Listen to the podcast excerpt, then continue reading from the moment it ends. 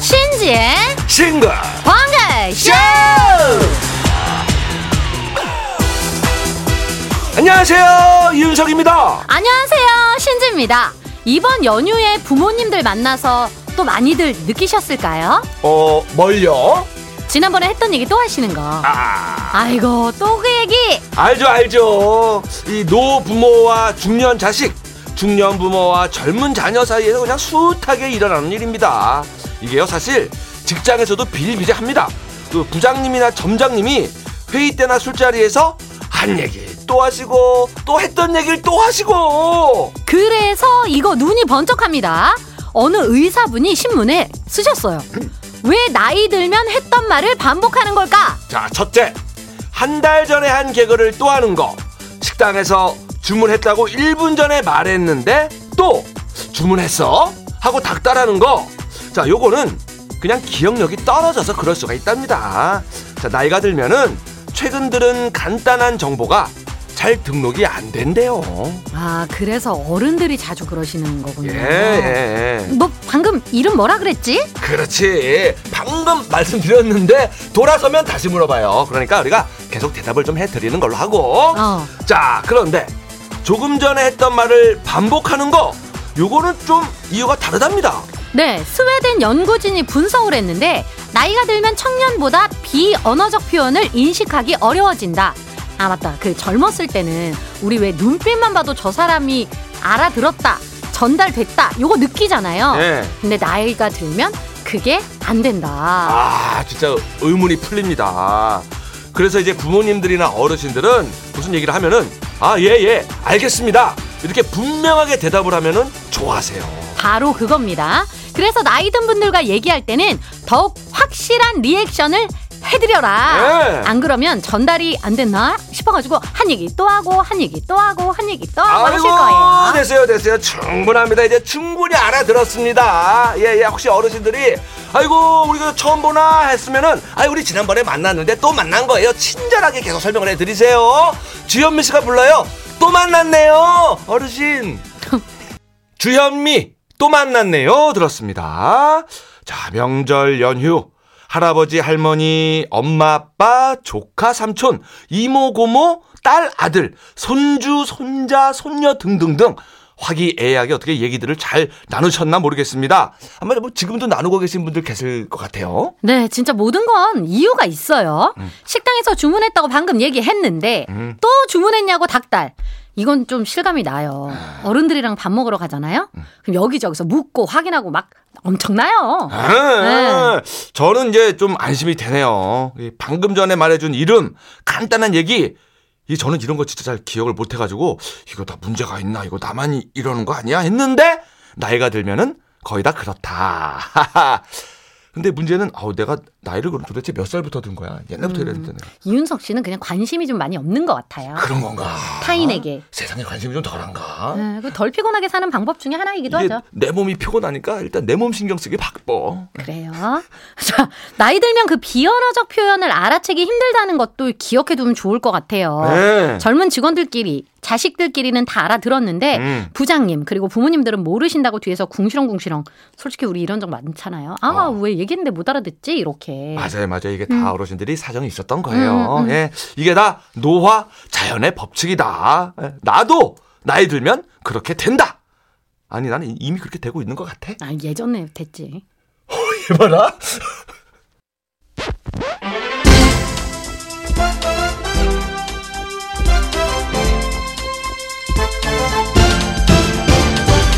바쁘다 바빠 현대사회. 길고 지루한 건 싫어 싫어. 말도 짧게, 노래도 짧게. 일절만 하세요. 자병종을 던지고 늦잠을 즐기던 예전의 내 생. 투머치 토커 이윤석과 1절 커터 신지의 1절만 하세요. 오늘도 바로 스타트! 자, 첫 번째 곡. 마로니의 동숭로에서입니다. 동숭로예요. 자, 1989년 3월에 나온 마로니의 일집 타이틀곡이고요. 마로니에는 솔로로 활동하는 가수들이 옴니버스 음반 제작을 위해서 만든 혼성 프로젝트 그룹입니다. 신윤미 권이나 씨가 불러서 큰 사랑을 받았는데요. 이 노래 배경은 서울시 종로구에 있는 마로니의 공원이고요. 예. 자, 혹시 신지 씨는 노래로 만들고 싶은 어떤 특별한 의미가 담긴 장소가 있어요?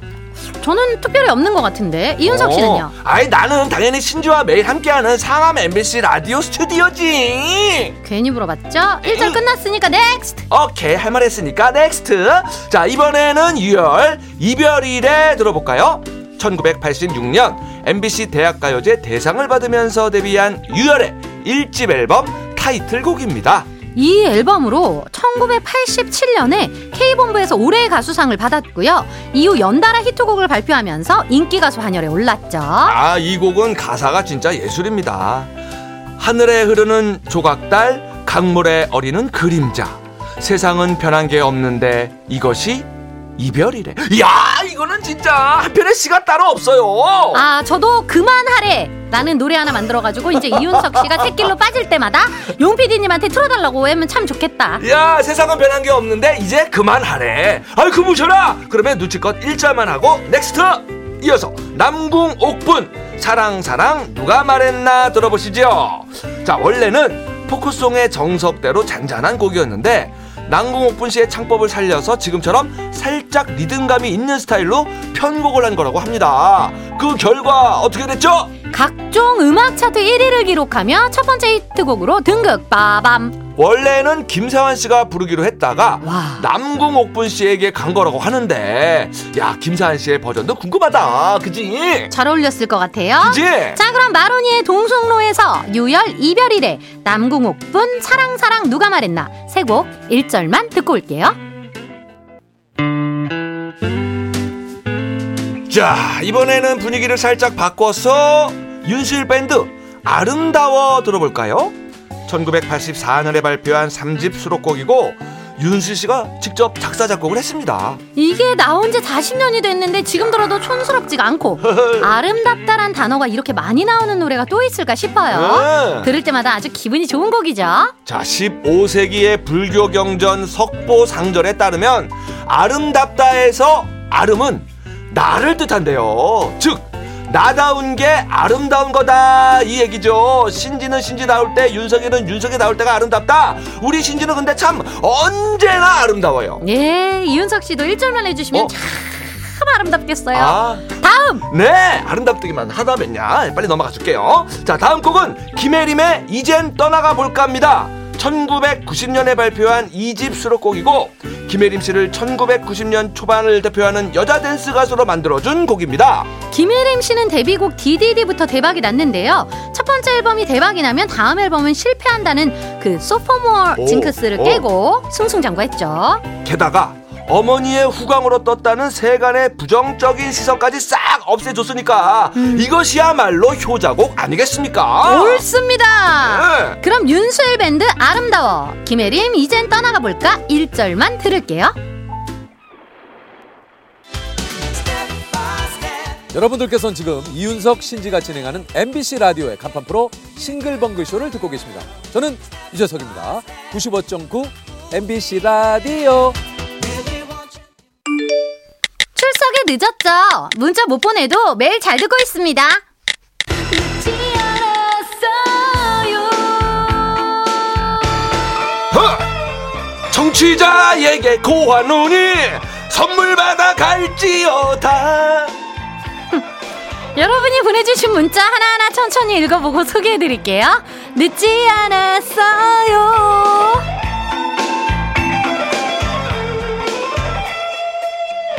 아 미안합니다 3위인 곡 패러디가 용두삼이었어요 청취자에게 고하노니 선물 받아갈지어다 음. 예, 이겁니다 여러분 제가 하려고 했던 게 예. 자 문자 보내라고 해서 보냈는데 왜 소개를 안 해주는 경우 라고 생각을 하셨다면 그것은 경기도 오산 세상에 여러분이 보내주신 문자 하나하나 다 읽어보고 최대한 소개해드리고 선물까지 우두두두두두두두 쏩니다 예, 문자번호 샵 8001번 짧은 건 50원 긴 건 100원 스마트 라디오 미니는 무료고요 홈페이지도 열려 있어요 네 그럼 바로 사연 만나볼까요 2월 5일 월요일 이번 설 나의 조그만 목표 이 주제로 문자 받아봤는데요. 9403님. 우리 부장님은 휴일에도 전화를 자주 하시는데요. 이번 설 연휴에는 부장님 전화 안 받는 게 목표입니다. 눈 딱 감고 나흘만이라도 차단 걸어둘까요? 추천합니다. 음. 그러게 설 연휴. 설 연휴잖아요. 안 받을 권리가 있어요. 그럼 그럼 그럼 어, 어, 연휴잖아. 뭐라고 안 하실 거야 아마 부장님도. 그럼 부장님도 바쁘셔서 안 하실 수도 있긴 하지만 음, 그래도 눈 딱 감고 예 저는 차단 추천합니다. 꺼놓든지 떠는 거는 건 좀 그래. 그런가. 음, 딴 연락을 못 받잖아. 아 그러네. 음. 0616님. 시어머니하고 같이 찜질방 가기가 목표입니다. 어머님이 아들밖에 없어서 딸이나 며느리랑 묘- 목욕탕 가는 사람이 너무 부럽다고 하셨는데 제가 부끄러워서 아직 한 번도 못 갔거든요. 이번 설에는 용기 내서 다녀오려고요. 어, 쓰고 보니 조그만 목표는 아니고 큰 목표네요 하셨어요. 어, 아 이게 좀 쑥스럽고 좀 그런 게 또 있군요. 아무래도 이제 그럴 수 있, 지 어, 하긴 뭐 나도 이제 얼굴이 알려지고 막 그러다 보니까 목욕탕 가면 좀 쑥스럽더라. 예. 저기 시루라기 없이 사인하고 그런 적도 있다. 이윤석 씨의 이제 그걸 보는 사람들도 쑥스러울 거예요. 뼈다귀밖에 없고 그런데 뭐. 자, 9143님 이번 명절엔 4살 조카랑 총싸움 딱 30번만 하는 게 목표입니다. 저만 보면 총싸움 하자고 하는데 제가 리액션을 너무 리얼하게 해줘서 그런가 끝낼 줄을 모르거든요.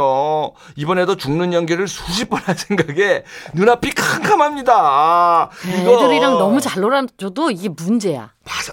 끝이 없어. 예, 아이들은 네버랜딩 스토리예요. 그렇다고 또 안 놀아주기 시작하면은 또 너무 섭섭하고 미안하고 또 그러다 이게 마음에 걸리고. 적당한 게 없습니다. 네. 예, 이 고충 알아요. 방법이 없어요 이게. 음. 예. 그게 딱 서른 번만 하자고 약속을 받아내요. 뭐 그러든지. 그리고 서른 번만 딱 하고 나면은 먹고 싶은 거 사준다고 해야지. 그렇지 그런 거밖에 없어. 그런 식으로 가면 됩니다. 그렇죠. 아, 맞아. 0663님. 이번 설에는 처남과의 윷놀이에서 꼭 이기겠다는 목표가 있습니다. 작년 추석에 저희가 져서 점심이랑 커피까지 싹 샀거든요. 오. 이번엔 꼭 설욕하고 말겠습니다. 처남, 이번엔 단단히 준비해야 할 거야. 나 그동안 연구 많이 했다. 어, 윷놀이. 어, 근데 왜 안 무섭지? 뭐- 이게 물론 뭐 이게 그 말을 어떻게 해두느냐 이것도 중요하지만 어떻게 뭐- 던지는 게 가장 중요하잖아요. 그렇지 뭐하고 윷 나오면 못 이겨. 그럼. 예. 운이 좋아야 됩니다. 아, 예. 어쨌거나 이번에는 꼭 승리하시는 대세남이 되기를 바랍니다. 승국이 대세남. 승국이 대세남 듣고 오셨습니다. 계속해서 여러분이 보내주신 문자 볼게요. 자, 서연주님. 저 LA로 신혼여행 와서 듣고 있어요. 거기까지 가서 저희 거 들으시는 거예요? 감사합니다. 네. 여기는 저녁 8시랍니다.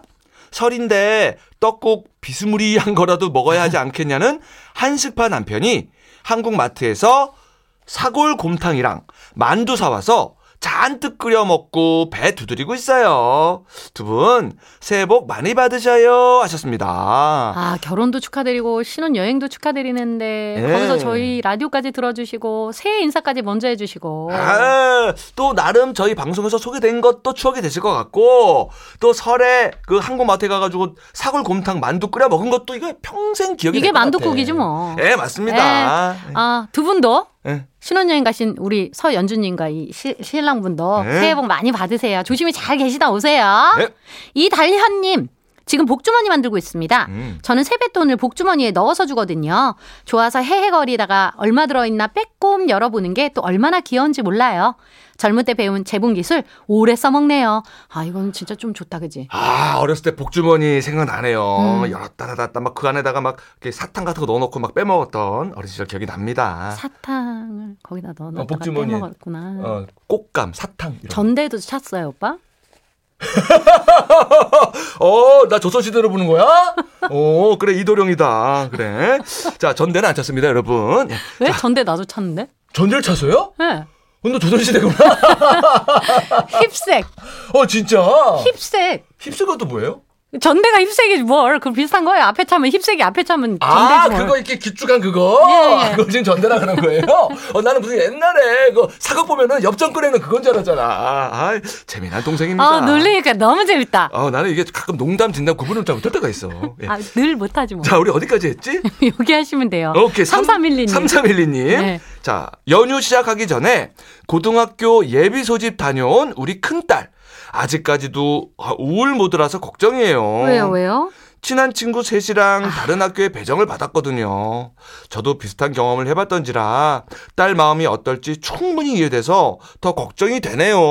아, 너무 서운하지. 아, 이 마음은 뭔지 다 압니다. 예. 하지만 이제 또 새로운 친구가 생긴다는 걸 지금은 모르지. 아, 지금은 몰라. 음, 지금은 충분히 힘들어할 수 있어요. 그러니까 위로 충분히 해주셔야 되고 네. 또 이제 이렇게 한 학기가 지나고 1년이 지날 때쯤 되면 절친이 또 생기긴 합니다. 그럼요. 예.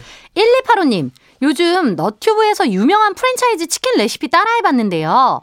맛있어도 너무 맛있네요. 오. 애들은 쌍따봉을 날리며 먹기 바쁘고 무뚝뚝한 남편도 괜찮네 이러면서 먹네요. 아 나 정말 이 타고난 손맛 어쩔 거야 하셨어요. 아, 부럽습니다. 이게 레시피대로 따라해도 요리가 안 된다는 걸 제가 몇 번 겪어봐가지고 어 뭐지 뭔 치킨 레시피지? 궁금하네. 어, 유행하는 유, 유명해요. 예, 뭐, 뭔지 나 진짜 모르겠는데. 음. 예, 예. 하여간 레시피대로 따라해도 똑같은 맛이 나지 않는 경우가 많다라는 건 제가 알고 있거든요. 손맛이 예, 중요하다. 아, 타고난 겁니다. 예. 예, 예. 이제는 손맛의 시대예요. 예. 자, 한강. 이제는 부끄럽다 진짜. 참. 한강 이제는 듣고 오셨습니다. 계속해서 한 주 동안 온 문자 볼게요. 4926님. 학창 시절에 음악을 워낙 좋아했던지라 취미가 CD 모으는 거였는데 친정 왔다가 베란다에 처박아둔 CD 박스 발견해서 세어보니까 100장이 넘네요. 와우. 어. 그냥 두기 아까워서 집에 가져왔어요. 하루에 한 장씩 들으면서 추억, 추억 여행 좀 하려고요 하셨는데 야 그렇죠. 저도 좀 저 제 본가에 가면은 CD가 진짜 난 저도 한 몇백 장은 있을 거예요. 근데 이게 희한한 게 하나씩 꺼내 보면 언제 내가 이거를 샀고 그때 무슨 생각을 하면서 들었지 이게 다 기억이 납니다. 맞아. 예, 그런 멋진 추억. 추억이 있지. 있어요 한 장 한 장. 맞아요. 에이. 저도 CD 정말 많은데. 음. 음, 이런 이- 저는 LP 세대는 아니잖아요, 사실 저는. 음, 음, 음. 그래서 저는 CD 보면 약간 그 LP를 보면서 추억하시는 그, 런 분들의 마음을 느끼는 것 같아요, 저도. 나는 LP 세대인데 아, 우리 집에 또 전축이 없었어요. 아버지가 안 사줘가지고 그래가지고 저는 카세트 테이프 진짜 많았어. 그 무슨 땡땡 종합 영어 카세트 테이프 74개를 엄마가 사줬는데 거기다가 다 팝하고 락을 녹음해가지고 귀에다 듣고 있어서 엄마는 공부한 줄 알았다요. 왜냐면 그것도 어차피 영어니까. 그런데 그래! 그럼 떳떳하게 말할 걸 그랬네. 그럼 저는 어머니 음악으로 영어를 공부한다! 예 그래서 이제 못 알아들어요 팝송 전혀. 예. 자, 백미숙님. 네. 대학생 딸이 스펙 쌓는다고 스타트업 회사에서 방학 동안 일하고 있는데요. 출퇴근 왕복만 무려 5시간이라 평소에 아. 많이 힘들었는지 연휴 내내 잠만 자네요. 이따 저녁에 딸이 좋아하는 장어구이 해줘야겠어요. 왕복 5시간? 어 정말 열심히 사는 따님입니다. 아, 예, 진짜 예. 멋지다. 장어구이 무조건 해줘야 되고요. 저도 얼마 전에 장어를 먹었더니 오늘 이렇게 힘이 아직까지 있는 거예요, 여러분. 광고 듣고 올까요? 싱벙쇼 가족들의 사연 꼼꼼하게 짚어보는 시간 늦지 않았어요 함께 했고요. 지금 사연이 소개된 모든 분들께 선물 드릴게요. 이윤석 신재 싱글벙글 쇼 2부 끝곡으로 신우리 지금부터 행복합니다 들으시고요. 저희는 노래 듣고 뉴스까지 듣고 1시 5분에 돌아올게요.